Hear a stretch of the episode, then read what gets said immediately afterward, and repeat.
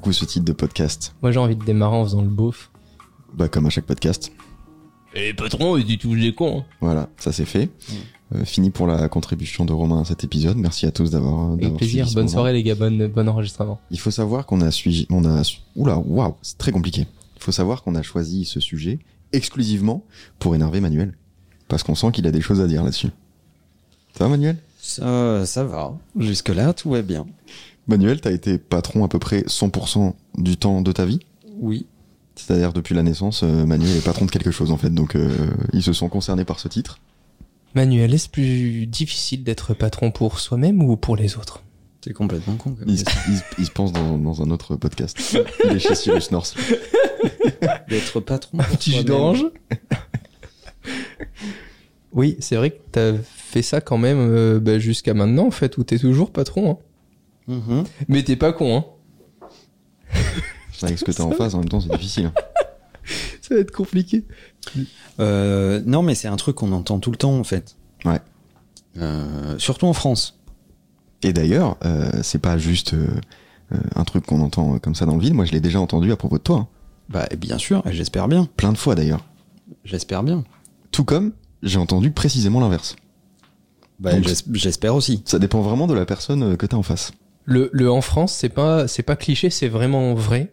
C'est pas, euh, enfin, j'ai l'impression que c'est juste que dans les autres cultures, peut-être qu'ils le disent moins, qu'ils le, enfin, tu vois, ils le crient moins, mais peut-être qu'ils le pensent tout autant. Je sais pas, hein, je te pose la question. euh, je vais bientôt aller voir ce qui se passe euh, un tout petit peu aux États-Unis, donc euh, je verrai. Mais là-bas, c'est très cul. Mais Non, mais je pense que alors c'est difficile de généraliser parce que ça dépend où aux États-Unis. Toi, tu, tu vas à côte est, Mm. euh, mais euh, non, le rapport au boss c'est pas du tout le même euh, ok. aux US.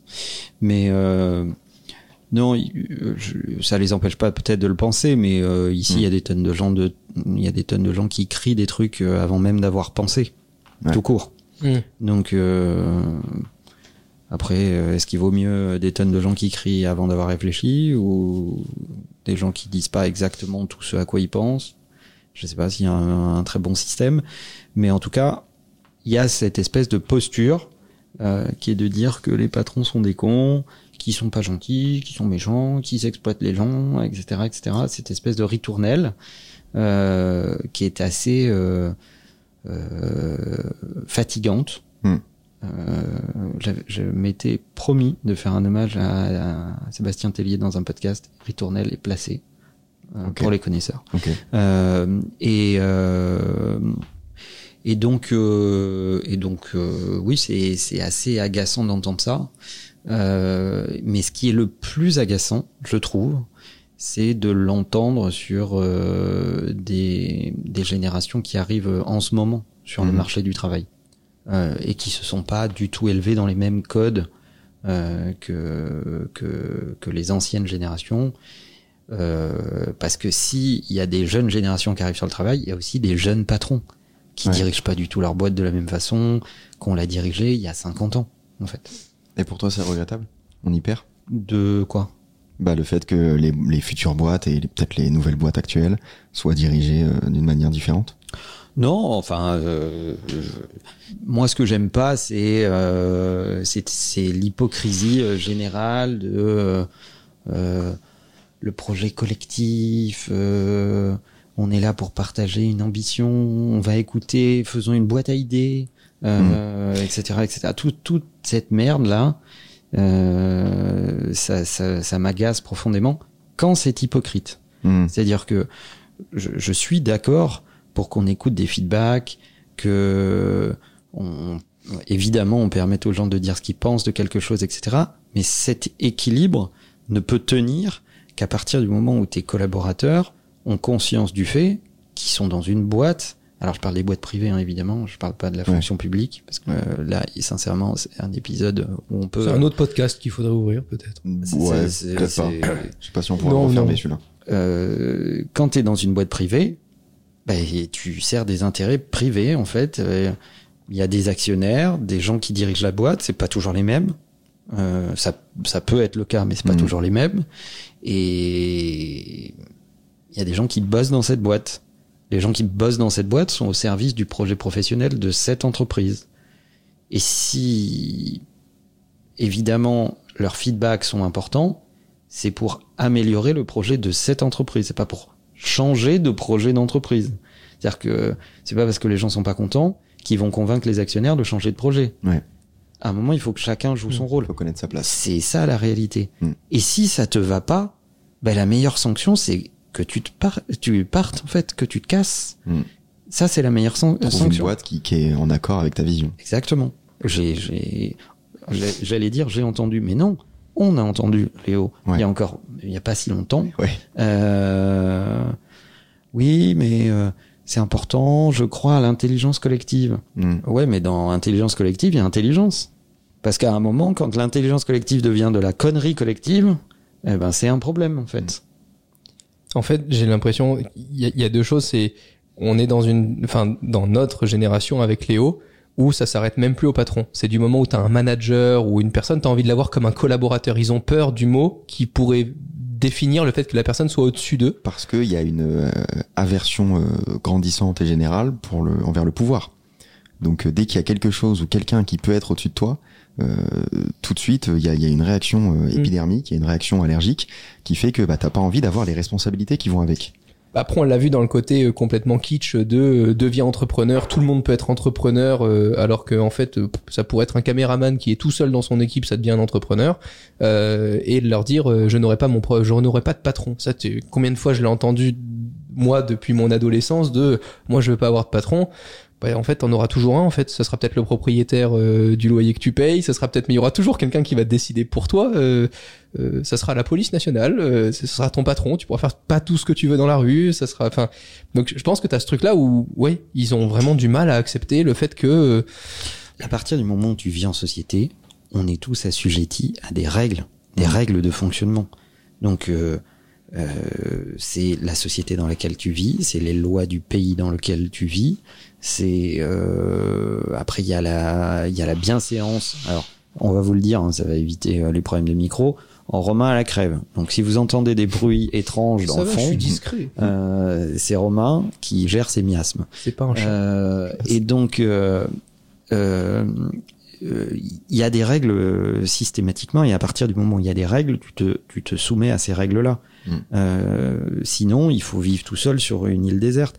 Et si tu veux, enfin, un patron euh, est aussi dirigé par des facteurs extérieurs qui vont être ses clients, son marché, ses compétiteurs, etc. Donc, euh, c'est pas le Graal. En général, ton N plus 1 euh, te transmet un peu de la pression qu'il a déjà lui par rapport à son euh, à son N plus 1. Bah, bien sûr, bien sûr. C'est pas juste quelqu'un qui te balance des trucs comme ça pour te faire chier. N plus 1 si jamais. Au-delà de la fonction C'est au-dessus. le temps supérieur euh, hiérarchique. Voilà. Voilà, c'est le niveau plus 1. Donc, euh, donc voilà, mais si, si on prend le sujet vraiment euh, point par point, Mm. euh, on, élève, même dans la, dans la scolarité, on a une, en, en France en particulier, une espèce de hantise de la compétition. Ouais. On n'aime pas ça. On, on en est arrivé à un, un stade où certains réfléchissent à ne plus mettre de notes aux élèves. On va leur mettre des gommettes avec des couleurs. Donc euh, on dira pas euh, t'as eu 3 sur 10, on dira ah tu as eu orange. Alors que lui, il a eu violet. Et elle, elle a eu vert. Waouh. Tu vois? Donc euh, ça les prépare vachement à, à la réalité de, de la compétition. Ensuite, tu as un niveau, grosso modo, scolaire euh, et de culture générale, de vocabulaire, etc., etc., catastrophique. Catastrophique. J'en parlais encore il y a pas très longtemps dans ma dernière newsletter, euh, que, que, que certains sources plus ou moins bien. Euh, et euh, grosso modo, on a divisé par rapport à il y a quelques années, selon une étude du CNRS, le, le, le vocabulaire des jeunes adultes par 100. Ok.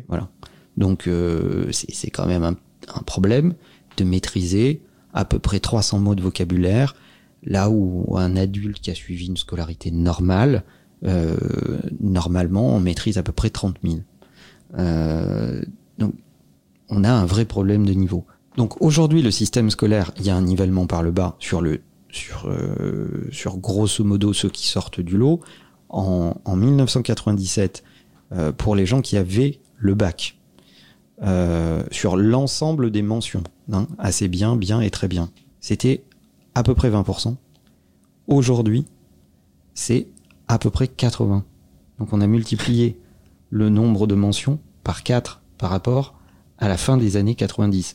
Donc autant vous dire que le bac, c'est gratos. Mm. En plus, le système continue et intervient désormais pour l'obtention du bac. Donc le côté j'apprends à gérer la pression, je suis bon le jour de l'examen, j'ai pu être excellent toute l'année, mais si je me chie dessus le jour de l'examen, euh, bah j'ai- peut-être que j'ai pas mon bac. Mm. Donc ce truc n'existe plus. Tout le monde applaudissant à deux mains pour dire ah ouais mais quand même il faut que ça soit représentatif du travail de l'année etc etc. Ouais. Ben ouais mais ça prépare pas au fait que il n'y a pas 12 occasions de faire une bonne première impression en fait donc euh, dans ta vie professionnelle bah il faut être bon le jour J il faut pas être bon la veille de ton rendez-vous avec le client Mm. et il faut pas être bon le lendemain de l'envoi de ton email euh, il faut être bon quand il faut être bon en fait euh, donc ça n'apprend pas du tout ça. Donc on a un niveau baissier. On est en train de brader les mentions.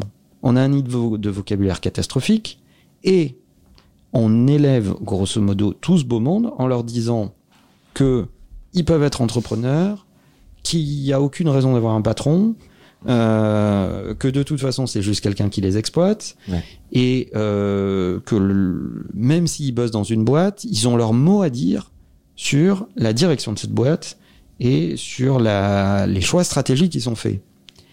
Eh ben ça va pas nous faire de la France euh, un, un pays placé sur l'échiquier de la compétition euh, à un endroit très très positif. Hein.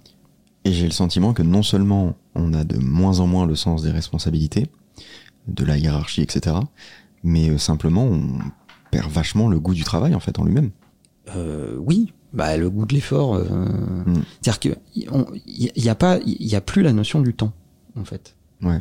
Avant, euh, euh, mais j'ai l'impression, franchement, de parler d'une époque qui était extrêmement lointaine. On parle d'une d'une époque d'il y a 10-15 ans. Donc c'est c'est c'est une une génération quoi, tu vois. Euh, les gens comprenaient que tu démarrais à un endroit et qu'il fallait que tu fasses tes preuves et que ça allait prendre du temps Mm.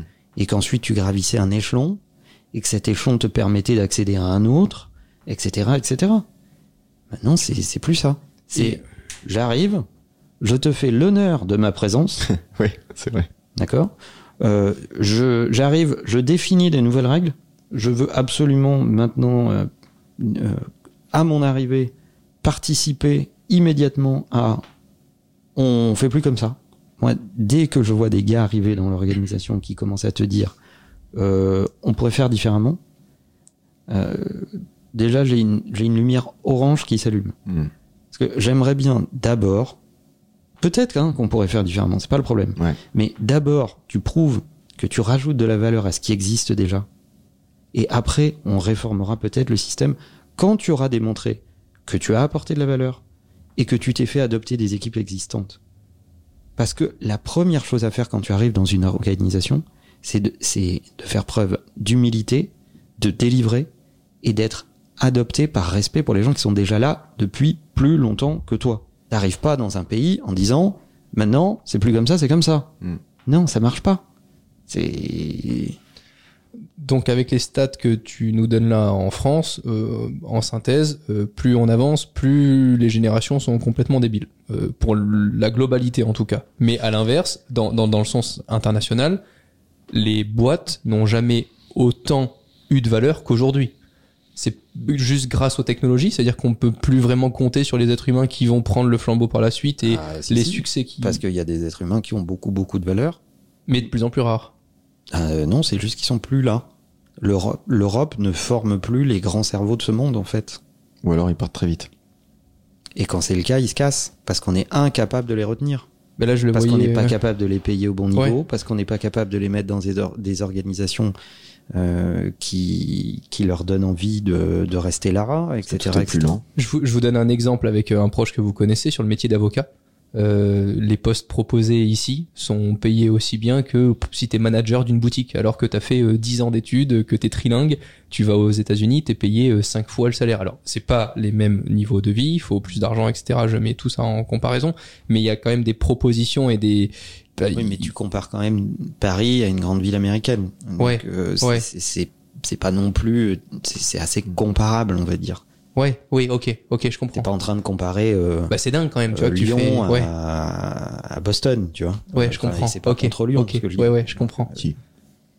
Mais donc oui, Ah c'est oui. un c'est un fait. Euh, pour voir un proche qui est étudiant dans ce domaine-là, c'est incroyable de voir les offres euh, qu'ils ont à l'étranger versus ici, quoi. Mais regarde, je, je, je lisais un article sur The Economist hier. Ils te disent, aujourd'hui au Vietnam, le niveau en sciences à la sortie du collège est six fois supérieur à la Grande-Bretagne. Ah la vache. Dans un pays qui est huit fois plus pauvre, Mm. on a un problème. Oui, sauf que euh, en Occident, on va te répondre que euh, les, les conditions là-bas sont, sont terribles et que euh, et que c'est pas viable et qu'on souhaite pas euh, avoir euh, un meilleur niveau en sciences au détriment de notre liberté, de nos loisirs, etc. C'est pas ça le problème, c'est que nous, dans cette espèce de vieille Europe, et nous les Français en particulier, on a ce mythe de l'égalité, à un point où ça fait partie de notre devise nationale. Mm. Euh, et il y a deux grandes familles de pensée. Il y a ceux qui veulent l'égalité, euh, quitte à ce que tout le monde soit dans la merde. Grosso modo, c'est, je, je suis désolé, je vais être obligé de faire un peu de politique. C'est la famille de pensée plutôt flaguée à gauche, et tu as la famille de pensée qui veut la liberté, qui est aussi- qui fait aussi partie de notre devise nationale, et qui est la famille de pensée qui est flaguée plutôt à droite. Historiquement, Mm. c'est comme ça. Et nous nous, nous dodelinons comme des pingouins sur la banquise, sauf qu'on n'est pas ceux qui glissent le plus loin, visiblement, euh, à osciller entre égalité et liberté, et on ne sait pas choisir. Et à force de ne pas choisir, ben on a le pire des deux mondes. Et on n'a même pas de fraternité. Et la fraternité est piétinée au passage. Ah, je pense que la question de choix, elle est intéressante quand on parle de pays beaucoup plus pauvres. C'est que, justement, enfin, ils ont pas le choix. Ici, tu vois qu'aujourd'hui, on est, enfin, moi en tout cas, j'ai été euh, dans la génération où euh, t'as les grands-parents qui ont fait la guerre, alors ils ont pas envie que toi tu sois pas bien, ils veulent te protéger, puis t'as les parents qui se disent ah moi j'ai pas fait beaucoup d'études, fais des études, alors je te paye tes études. En fait, t'es vraiment accompagné, couvé. Je sais pas si c'est générationnel parce que moi j'ai pas pas eu ça. hein. Moi je me vois pas très différent de- des toutes dernières générations hein, pour le coup. J'ai l'impression pour moi j'en fais partie. Ah ouais? Ah je vois pas une différence drastique entre les dernières générations qui commencent déjà euh, à travailler, j'entends donc c'est pas si loin mais je vois pas une Ah non très mais moi non plus. Ah non mais pardon, c'est exactement ce que je disais là. hein. Ah bon? C'est que mais tu, tu te sens proche de Ouais. euh, sur euh, le plan euh, socio-culturel, les trucs que vous regardez, que vous avez en commun, etc., etc. Mais enfin, tu n'as pas du tout le comportement de la génération qui se présente sur le marché de l'emploi aujourd'hui. Ben, si, si je me présentais sur le marché de l'emploi, si. On sait très bien que je pourrais pas euh, bosser dans une ah entreprise. non, tu vois, t'es inemployable. oui, Ben ça voilà. c'est sûr. Donc euh, si. Mais au moins, tu l'assumes. Mais mais par contre, Alors que eux j'ai trouvé Mm. autre chose. le sont, mais Mm. ils se présentent quand même. Oui oui oui oui. ils ne l'assument pas. C'est c'est c'est là que je me dis heureusement que j'ai trouvé autre chose. Mais sinon je me vois pas je me vois pas si différent de, de cette génération.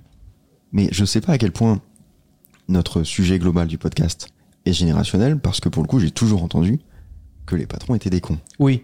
Ça, Même bien avant, genre l'époque de mon père, etc. J'ai toujours entendu ça. Alors d'où ça vient? Est-ce alors, que moi jamais parce que dans ma famille ils ont tous été des patrons donc j'ai pas connu ça je dois quand même le dire monégasque mais non mais non ça n'a aucun rapport pour le coup tous ceux qui étaient patrons étaient français donc non mais euh, Est-ce que les patrons sont vraiment des cons? Il y en a. Je- bah, bien sûr qu'il y en a. Et il y en a plein. Euh, mais on peut pas généraliser. On peut pas dire que les employés sont tous des fainéants et que les, patrons, les, les, les patrons sont tous des cons. En fait, euh, on, on- tu vois, c'est c'est pas Mhm. possible. Mais il y a, y a, y a quand même des, des grandes mouvances.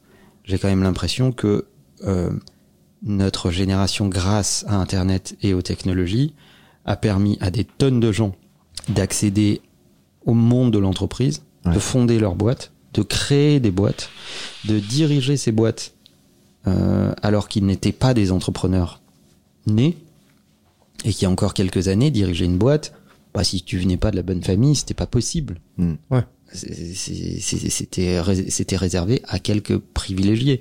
Il y avait ce côté presque héréditaire. Il fallait hériter de la boîte de papa si tu voulais un jour être patron. Les, le- le- Internet a changé ça. Ouais, c'est vrai. Moi, je suis la preuve de ça. Ouais. Moi, je viens pas d'une famille d'entrepreneurs. Euh, et encore moins d'une famille privilégiée. Je viens de la classe moyenne, de la classe ouvrière moyenne française. Hmm. Donc, il y a une autre génération d'entrepreneurs qui est arrivée, beaucoup plus empreinte de la culture web et beaucoup plus empreinte, de la culture euh, anglo-saxonne. Ils dirigent pas leur boîte avec les mêmes préceptes que euh, les mecs qui viennent de l'aristocratie classique, euh, qui héritaient de la boîte de papa, etc., etc. Ok. Donc je pense qu'il y a une nouvelle génération d'entrepreneurs qui est arrivée, qui dirigent pas du tout leur boîte de la même façon et qui sont beaucoup plus ouverts que ce qu'on voyait par le passé. Est-ce que c'est gage de qualité? Pas forcément. Parce que c'est aussi euh, euh, des fois un peu le foutoir, l'improvisation, euh, etc., etc. A contrario, il y a des tonnes de gens qui arrivent sur le milieu du travail à force de promettre euh, euh, le recrutement sans CV, le recrutement sans diplôme, euh, etc., etc., et qui arrivent euh, tout feu tout flamme en pensant que euh, il y a que les petits oiseaux euh, pour euh, révolutionner euh, tout ce qui va se passer dans le monde en fait. Hmm. Et ça marche pas non plus.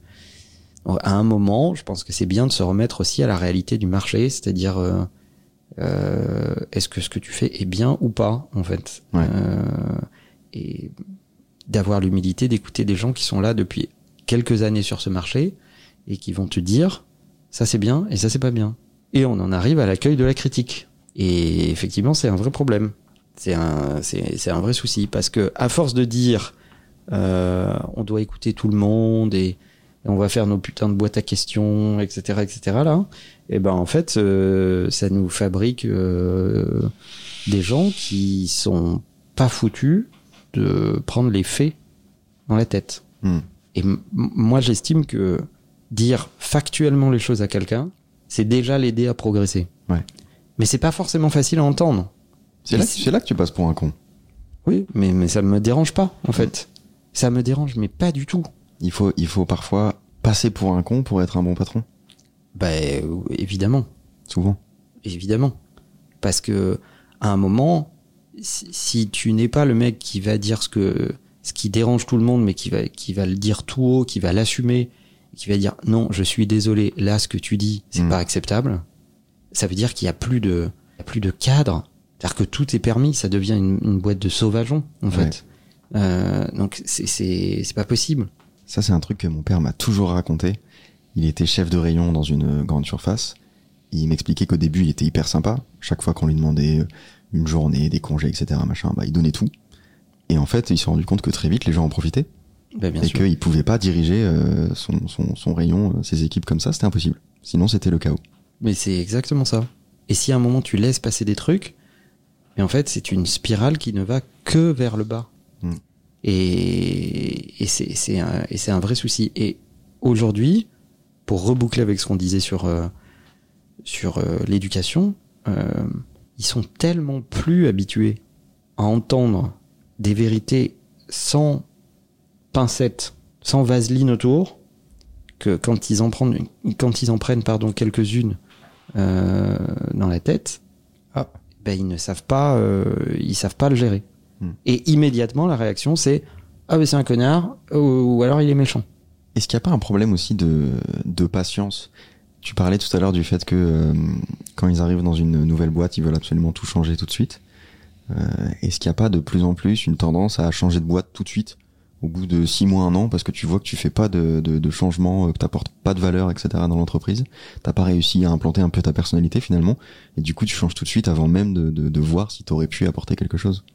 Mais ça déjà, implanter sa personnalité. Ouais, mais je crois que c'est. Mais le temps que ça prend, ouais, mais c'est pas possible. Mais vous avez raison, mais à enfin dans n'importe quel secteur, moi je vois dans mon domaine qui est plus la vidéo, les ingénieurs son, etc. Premier tournage, ils te disent ah non, on va pas faire comme ça, on va faire ça. Moi je vais mettre ma patte, je vais mettre. Mais en fait là pour l'instant tu fermes juste ta gueule en fait. Enfin euh, déjà tu viens, euh, je négocie pas ton prix, t'es là la alors, journée. Pas obligé de le dire comme ça. Bah non, mais non, mais à un moment, tu non, tu viens dans un format qui est établi, qui est là depuis des années. Euh, déjà, on va faire ça. Ensuite, si t'as d'autres idées, on les testera. Mais, mais t'as ce truc, effectivement, t'as raison, ce truc de je vais implanter mes idées, euh, je veux être. Mais ça prend une éternité. Enfin, pour pour donner un exemple avec Manuel que je prends à, que que je prends à chaque fois, c'est ça doit faire un peu, enfin, ça doit faire sept ans qu'on se connaît. Il y a des trucs que je me permets tout juste maintenant sur certains sujets de l'ouvrir, mais parce que ça m'a demandé tellement de temps pour observer, comprendre et me dire putain en fait ça, tu vois, tu l'observes depuis tellement longtemps.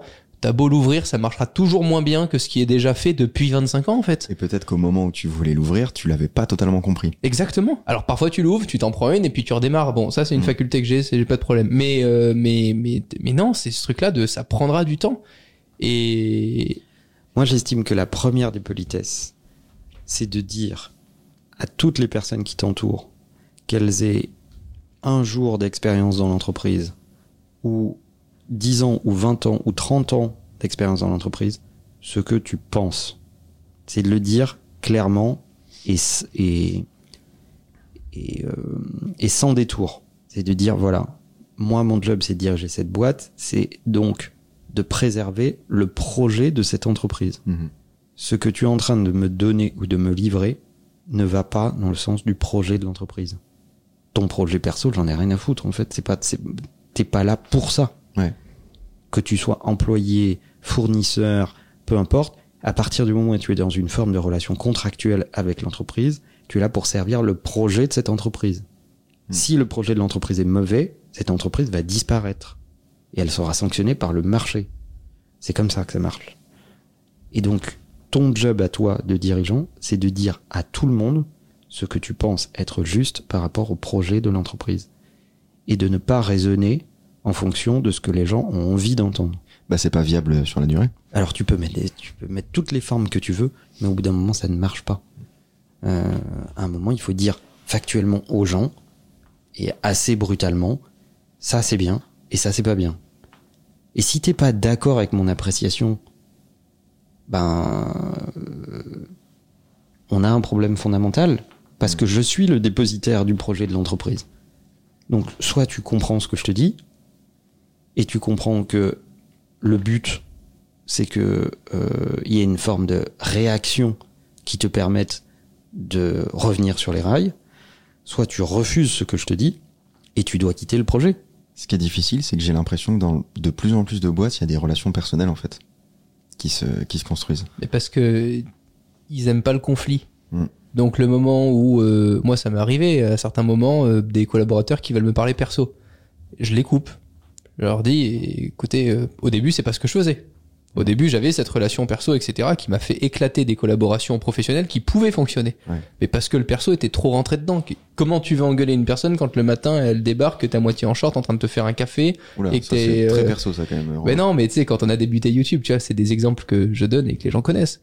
Donc, euh, je pense que c'est important aussi à certains moments de dire, écoute, ok, je, je- je peux sous-entendre ce qui se passe dans ta vie perso. Moi, ça ne m'intéresse pas, c'est pas ça. Et, et c'est en faisant ça que du coup, la personne comprendra que quand tu le juges, tu juges uniquement son travail. Ouais, c'est ça qui est dur. C'est ça qui est difficile, c'est que si t'acceptes le côté perso, mais que de l'autre côté, tu veux lui défoncer la gueule quand il fait un truc vraiment mal en pro, bah il va se dire, bah, en fait, il me défonce moi personnellement parce que je me suis livré à lui, je me suis. Donc c'est ça, c'est tu peux pas jouer un double jeu. Et je pense surtout que tu dois mettre, euh, tu dois montrer que tu mets la même ardeur dans dans dans tous les sens. C'est-à-dire que c'est toujours le projet au-dessus des gens. Ouais. Euh, et ça c'est très très important. Il y a encore pas si longtemps, je sais pas si je peux citer l'exemple, mais euh, Romain me disait ah non mais ça j'ai plus envie qu'on en parle machin etc. Ma réponse a été extrêmement claire. Ma réponse a été de dire on en parlera autant qu'il faudra en parler tant que tu ne seras pas à ce niveau-là. Ce que tu as, ce dont tu as envie de parler, personnellement, j'en ai rien à foutre. Ah, j'en ai rien à foutre, on peut le dire. Hein. Alors, je le dis, Manuel, à chaque fois qu'il m'entend parler anglais, là, on a eu un très gros projet où j'ai dû parler anglais. À chaque fois qu'il m'entend parler anglais, il ne cesse de me répéter que je parle anglais comme une vache espagnole. Génial. Non, comme un roumain. Comme un roumain. Je, j'ai trop. T'aimes trop l'Espagne pour oui.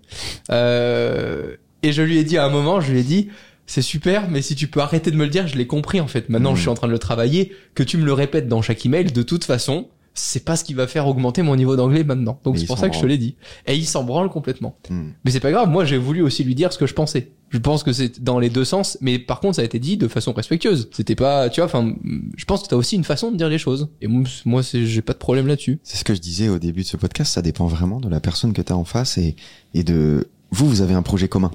Oui, mais on n'a pas peur de la confrontation surtout. Mais moi, il y a aucun moment où je me dis, oh là là, il faut que pas que je vous dise. servez le même projet commun. Il y a plein de gens qui sont dans des boîtes, qui aiment pas tant que ça. Ils aiment pas tant leur travail que ça. Ils ont pas forcément envie de voir la boîte réussir. Ils veulent juste gagner leur vie avec ça. Euh, ils sont dans une situation assez confortable. Donc en fait, dès qu'on les demande de pousser un peu la boîte vers le haut, ça va pas dans le sens de leurs objectifs. Oui, mais dans ce cas, tu te sens pas attaqué. Bah t'as au moins une une t'as t'as pas la même réflexion en fait. Tu réfléchis pas de la même manière. Tu défends plus ton projet personnel que le projet de la boîte. Donc si tu peux te sentir attaqué. Ce que ces gens ont pas compris, c'est que c'est le, c'est le déclin assuré. Bien sûr.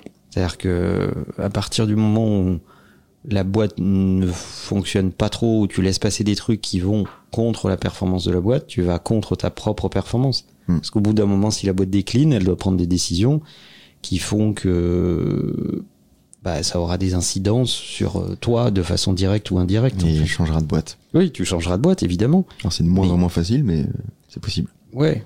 Et, et encore, on, on a la chance d'être dans un marché de l'emploi assez dynamique en France en ce moment, Euh, euh, avec un, un taux de chômage qui a beaucoup baissé, euh, avec une, une performance sur le marché de l'emploi comparée au reste du pays, des pays européens qui est, qui est plutôt bonne. Mm. Euh, et donc ça, et si t'es dans le secteur de la tech, encore plus parce que c'est un secteur qui, qui souffre moins que les autres et qui consomme euh, et qui consomme de, de beaucoup de d'expertise dans- et, euh, et de ressources humaines. Mais euh, mais ça viendrait pas à l'idée euh, de plein d'autres secteurs et de plein d'autres euh, euh, mecs dans d'autres secteurs et dans d'autres boîtes. Hmm. C'est souvent une réflexion de de petits privilégiés. Je sais pas si ça peut aider certaines personnes qui ont un boss ou un manager et qui ont du mal avec ça, mais si justement, hiérarchiquement, vous comprenez pas qu'à un moment, quand on vous fait cette réflexion-là, c'est parce qu'on veut vous aider à continuer de grandir et qu'on veut continuer de vous compter dans la boîte. Moi, il y a un truc que je dis très souvent quand il y a des nouvelles recrues, euh, notamment euh, chez Influx, avant qu'ils rencontrent Manuel ou une fois qu'ils l'ont rencontré, etc. Je leur dis, alors, il faut que tu comprennes très vite un truc, c'est que s'ils te demandent de le voir et qu'en plus de ça, euh, il peut te reprocher certaines choses sur un sujet, etc., c'est qu'il t'apprécie en fait. Parce que sinon, il l'aurait fait tout seul et il t'aurait juste ignoré le jour où tu fais vraiment. Mais tu serais déjà soit plus là, soit il coupe tes accès, soit il t'ignore. Mais quand quand la personne au-dessus de toi prend le temps de venir te voir et te dire putain là je comp là t'as vraiment fait de la merde attends je vais mettre à côté de toi je vais t'expliquer tu comprends là je vais te réexpliquer notre projet etc mais c'est c'est c'est une preuve euh, de confiance ça veut Ouais. dire qu'on on te montre qu'on pense que tu peux mieux faire donc le jour où tu te fais engueuler, pense un peu plus, sauf dans des boîtes de merde où tu te fais juste engueuler parce que tu fais le boulot que l'autre personne était censée faire et Mm. que tu l'as mal fait, donc elle va se faire défoncer parce qu'elle était pas au bon timing, au bon machin, au truc. Mais ça, t'y peux rien. T'as toujours des cons pour le coup. On n'exclut pas les patrons qui sont cons. Il y en a. Mais il y en a plein. Mais il y en a plein. Mais quand tu tombes sur un bon et qui prend le temps de passer du temps avec toi, dis-toi que son temps de toute façon serait plus rentable avec un client et à faire le boulot qu'il t'a demandé de faire parce que lui, ça fait peut-être 10 ans qu'il le fait plutôt que de passer du temps avec toi. Donc quand t'arrives vraiment à comprendre ça, ouais, euh, c'est ce qui fait que quand je reçois des mails de merde, je me dis bon, s'il me le dit, c'est qu'à la fin, euh, sinon il l'aurait pas écrit, il aurait pas il passé appelle 20 ça minutes. des mails euh, de merde quand même. Oui. Moi, je, je, je considère que répondre à un email en mettant des bullet points structurés qui disent ça c'est bien, ça c'est pas bien, ça c'est bien, ça c'est pas bien, c'est déjà investir sur quelque chose. Bien sûr. Si tu n'as, si tu penses que c'est peine perdue, tu réponds même pas. T'en parleras à l'arrache en le croisant dans les couloirs. En fait, puis- tu lui dis merci beaucoup, c'est la dernière interaction qu'on va avoir, la sortie est là, à bientôt, au revoir. Eh ben, on va rentrer plus dans l'exemple que tu euh, citais tout à l'heure. C'est ce que j'ai fait avec un, un collaborateur euh, précédent euh, qui faisait un travail qui était euh, très moyen, euh, Médiocre. pour pas dire autre chose. Et en fait, à chaque fois, j'ai fait un bullet point expliquant bon ça c'est pas mal, mais il y a des améliorations. Et j'ai expliqué à chaque fois ce qui était pas bien et pourquoi c'était pas bien. Bah ça te prend un temps fou en fait à faire. À chaque fois que je l'ai fait, je me suis dit ben il vaudrait mieux que je réécrive tout, que je refasse tout moi-même, parce que ce serait vraiment euh, beaucoup moins énergivore et ça me prendrait deux minutes. Mais j'ai voulu faire un peu la pédagogie et au final, il se trouve que c'était pas un bon choix parce que euh, derrière on m'a chié à la gueule. Oui, parce qu'à la fin, on te dit que t'a- t'aimes pas la critique euh, et que tu n'es pas ouvert aux nouvelles idées. Ouais, En c'est ça. En fait, il valait mieux lui dire dès le début, bah en fait, ce que tu me proposes n'est pas du tout au niveau, Ça marchera pas. ça ne, ça ne fonctionnera pas. Et si tu ne vois pas la différence entre ça et ça, bah en fait, à un moment, à un moment, t'as un problème de myopie, en fait, donc euh, il vaut mieux qu'on arrête ici. Mais du coup, comment on fait pour à la fois être un bon manager et être un peu euh, solide là-dessus, et en même temps pas tomber dans le patron qui, est, qui devient complètement con On se plante et on recommence. C'est dur. Bah oui, mais c'est super dur. En fait, moi, je, ma théorie, c'est que euh, je pense qu'on ne ch- change pas les gens fondamentalement. À, à l'âge où on les a sur le marché de l'emploi, on ne les change pas fondamentalement. Euh, D'ailleurs, tu devrais pas euh, engager des gens euh, pour les finir leur formation. Ouais. Tu devrais engager les gens pour euh, les compétences qu'ils ont à un instant donné, leur capacité à se maintenir à un niveau de compétence élevé et à apprendre en permanence et à servir le projet de l'entreprise et à y contribuer. Euh, à partir du moment où tu dois, où tu détectes que tu dois corriger des problèmes et de comportement et de niveau, c'est fini. C'est mort, ouais. Il y avait une réflexion euh, manuelle que tu avais eu à un moment qui était euh, oui, on a besoin de telle personne pour tel poste, mais il faut surtout pas aller chercher dans notre secteur. Et j'étais en mode mais c'est bizarre parce que il vaut mieux aller prendre une personne qui est là depuis 15 ans, etc. Ça peut aussi donner peut-être un tips à des gens qui cherchent un nouveau boulot ou autre, chercher en dehors de votre secteur. Pourquoi Surtout si vous êtes sur le marché depuis longtemps, parce qu'en fonction des missions ou du projet de l'entreprise, ben vous serez plus malléable si vous connaissez pas le- le sujet. Et c'était intéressant d'avoir eu ta réflexion parce qu'à un moment, euh, Manuel me dit euh, non non mais lui il est excellent, mais s'il vient là chez nous, Il va vouloir nous faire à sa sauce son truc, son machin. Il va jamais vouloir tester de nouvelles choses parce qu'il va juste réappliquer ce qu'il a déjà appliqué histoire de toucher son salaire à la fin. Et puis il aura pas l'esprit de start-up, de truc qui veut se démêler, essayer de faire des choses différemment. Donc on va aller prendre une personne qui faisait, euh, qui avait ces ces responsabilités là mais dans un tout autre secteur, pour que quand la personne vienne chez nous, elle ait l'expérience de manager, etc., mais qu'elle n'ait pas du tout, euh, ou qu'il n'ait pas du tout euh, des habitudes de- dans notre secteur. Ça, je trouve ça super intéressant aussi. Donc parfois, c'est un peu comme nous avec les partenariats sur YouTube. Parfois, faut, faut sortir de ton domaine à toi pour avoir des super belles euh, euh, opportunités et collabs, plutôt que de dire je fais de la tech, je vais faire des collaborations tech. Mm. Non, pas forcément. Faut savoir que quand on est allé chercher Romain, il était stripteaseur à la base. C'est vrai. C'est complètement un autre secteur, mais au final, ça a marché. À Périgueux.